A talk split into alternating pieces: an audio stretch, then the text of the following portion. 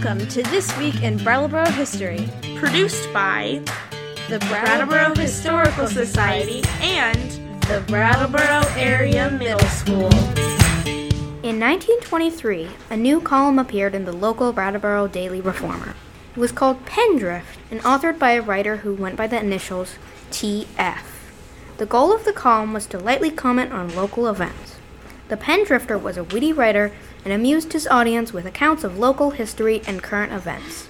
Here's the opening of one of his columns. The fact is little known that Charles Dickens wrote the last novel of his life in Brattleboro, Vermont. Yes, it is a fact, if you believe in spirits. The column went on to explain how a printer named T.P. James announced that he had been visited by the ghostly spirit of Charles Dickens. According to James, the ghost of Dickens chose James to finish the novel Dickens had been working on when he died. In October 1873, T.P. James published the completed book, and it sold well. Many critics and readers actually seem to believe that the ghost of Charles Dickens worked through James in order to complete his last novel. The author of the Pendrift column was Charles Crane. Crane moved here with his family in 1921. He had owned a newspaper in Middlebury, Vermont, and moved to Brattleboro to work at the Vermont Printing Company, owned by his brother. Charles was in his 30s and quickly became an editor of the Brattleboro Daily Reformer. Previously, Charles had been a successful features writer for the Associated Press and worked in Portland, Maine, New York City, and London, England. With the birth of his first child, he chose to move back to New England and bought the Middlebury paper. In 1922, Charles was commissioned to produce a series of booklets called With Interest. The little booklets were put out every few months and were chock full of information and photos about Brattleboro and its surrounding towns. The topics were diverse and included subjects like schools, railroads, and local trees. The booklets were sponsored by Vermont National Bank and were published from July 1922 to April 1932. The Pendrift column appeared in the Reformer a year after the first publication of the With Interest booklets. Charles Crane was a prolific writer. He would write up to three Pendrift columns a week for the Reformer, continued to compile the With Interest booklets, and edit the daily newspaper as well. One of those three tasks would be a full time job for many people. In 1931, the local Stephen Daye Press published a book by Charles Crane called Pendrift. It contained 38 Pendrift columns covering personalities like Royall Tyler, Calvin Coolidge, Sinclair Lewis, Dorothy Canfield Fisher, James Fisk, and Rudyard Kipling. The book also touched on local topics like skiing, weather hats, housing, and tramping in the woods.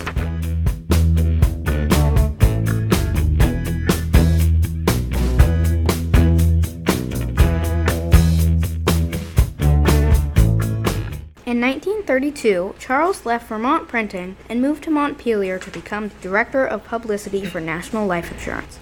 He continued to share stories of life in Vermont and produced three more books on the topic. They were titled Made in Vermont, Let Me Show You Vermont, and Winter in Vermont. When Charles Crane began writing the Pendrift columns, he signed them with the initials TF. The letters were shorthand for the newspaper phrase, till forbidden.